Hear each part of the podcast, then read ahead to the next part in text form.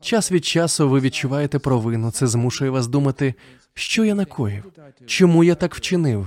Треба було б діяти інакше. Ви не знаєте, чи могли б діяти інакше. Ви не знаєте, до яких наслідків це могло б призвести. Минуле є минуле. Ви не знаєте, що могло б статись. Можливо, те, що ви зробили, якраз і було найкращим варіантом. Ну не знаю, розповім краще ще одну стару історію, яку вже розповідав десь шість тижнів тому. Якщо ви її не чули, знайте, що це історія хороша. Вона має стати в пригоді в щоденному житті і спілкуванні з людьми. Допоможе вирішити вам багато проблем. Ця історія про короля, який вирушив на полювання. Знаєте, я як той хороший тато, який завжди готовий розповісти діточкам добру казку, але ця надто вже сильна. Отже, вирушив король на полювання і на полюванні поранив палець. Поранивши палець, він покликав лікаря, якого завжди брав із собою на полювання, і каже: Лікарю, поглянь, я поранив палець. Той оглянув палець і перев'язав. А король усе питає: чи все буде добре? Це ж мій палець. Усе перепитував, чи все буде гаразд. Лікар відповів: Добре, погано, хто знає. Звучить досить мудро, чи не так? Але король був не в захваті від такої відповіді. Ну що ж, повернувся він до палацу після веселого полювання, і виявилось, що палець уже зовсім червоний, бо потрапила інфекція. Знову покликав король лікаря і каже: Погляньте, усе набагато гірше. Лікар зняв пов'язку, оглянув палець, змазав якоюсь мазю і знову перев'язав. І знову король запитав: чи все буде добре? Чи все буде добре? І знову почув у відповідь: Добре, погано, хто знає. Король трохи занепокоївся, але був дуже зайнятий, тому відпустив дурнуватого лікаря. Але за кілька днів усе стало так погано, що палець довелося відтяти. Так далеко зайшло зараження. У наш час, якби таке трапилось із вами, ви б, мабуть, подали на лікаря позов до суду, ще й отримали б компенсацію. Тоді ніхто позовів не подавав, а таких лікарів просто кидали до в'язниці глибоко під палацом. Тож кинув король лікаря до в'язниці і сказав: Дурний ти лікарю, поглянь, що сталося з моїм пальцем. А все ти з отим своїм добре, погано, хто знає. І як тобі тепер у в'язниці? А лікар знов за своє добре, погано, хто знає. Дурний лікарю, тут тобі й залишитись.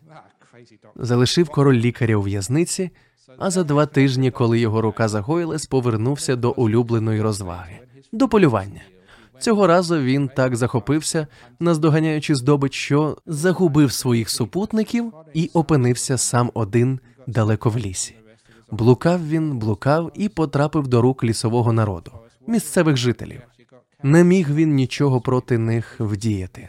Схопили вони його, і гадки не маючи, що перед ними король. Того дня мали вони якесь свято, тому відвели його до свого жерця, щоби принести жертву комусь зі своїх богів, людську жертву.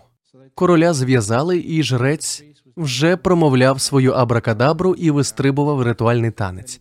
Потім дістав гострий ніж, щоби принести короля в жертву. Але в останню мить, у найостаннішу мить, він помітив, що королю бракує пальця, і заявив: Зупиніться но.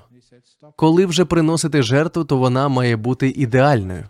А цей чоловік не ідеальний. Йому бракує пальця. Відпустіть його. Отже, не маючи одного пальця, король не міг бути ідеальною жертвою і залишився живим. І зрозумів король, яка ж мудра людина той лікар.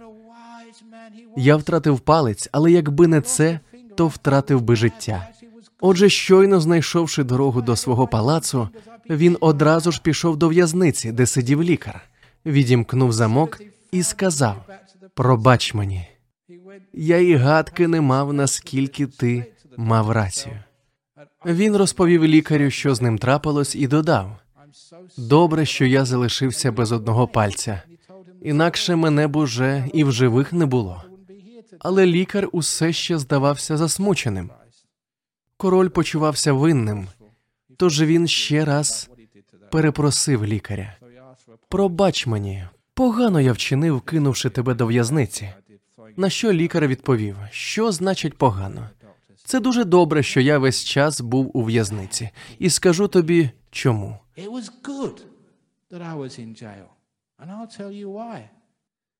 Бо інакше я б супроводжував тебе, і мене також би спіймали. А в мене всі пальці на місці.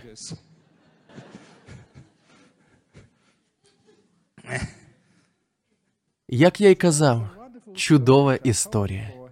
Хіба не вірно це? Добре, погано. Хто знає? Все те, що сталося з вами в минулому, що змушує вас почуватися винними чи гніватись, це ж усе відбулось. Чи дійсно все це так погано? Якщо ви досить мудрі, щоби зрозуміти цю історію, ви побачите, має значення, що саме ви зробили. Добре, погано, хто знає. Що, якби ви пішли іншим шляхом? Що, якби вас не ввели в оману?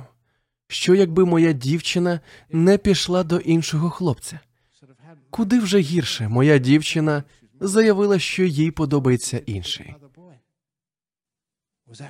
Чи було це дійсно погано? Тоді я думав, що так. Але зараз розумію, що ще легко відбувся. Міг вскочити в справжню халепу. Міг би бути зараз одружений втретє, мати дітей, іпотеку і головний біль. Але я монах. Я вільний. Я зустрів би ту дівчину зараз, сказав би дякую, що кинула мене. Отже, усе, на що ви сердитесь, ви думаєте, що хтось зробив вам боляче, образив вас, обдурив. Є чудовий спосіб сприйняття всього цього. Добре, погано, хто знає. Якби не той біль, я не став би тим, хто я є сьогодні. Я б не зміг стільки дізнатись, не мав би можливості зростати, не пізнав би так глибоко життя. Ви розумієте, мудрі люди це зовсім не улюбленці долі, що отримують від життя одне лише задоволення. Справжня мудрість народжується з болю, життєвих мук та негараздів. Ось як ми стаємо мудрими. Але в тому то й полягає диво, що водночас ми вчимося прощати і любити без жодних умов. Тож весь біль нашого минулого, усі негаразди, усі травми це, так би мовити, добриво, на якому зростають співчуття і справжня любов. Будда порівнював це з прекрасним білим лотосом, що квітує в Індії. Лотос у буддизмі вважається за найчистішу, найпрекраснішу квітку.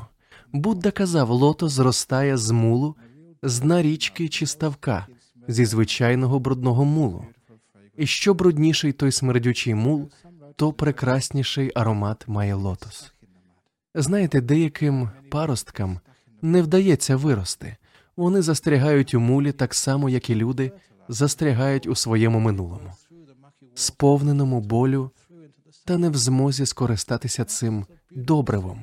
Лотоси проростають, тягнуться крізь каламутну воду до поверхні, і потім крізь неї до сонячного сяйва. Яке ж прекрасне це порівняння?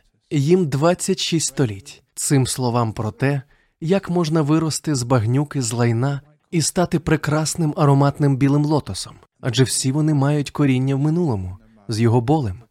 Саме так ми починаємо цінувати те, що з нами сталося. Коли ми бачимо щось цінне, це не буває сенсу.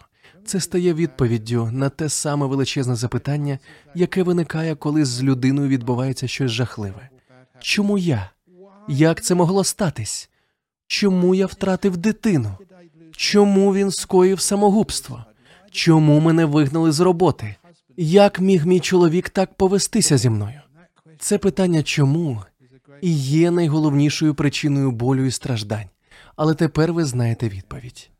Бо так має бути.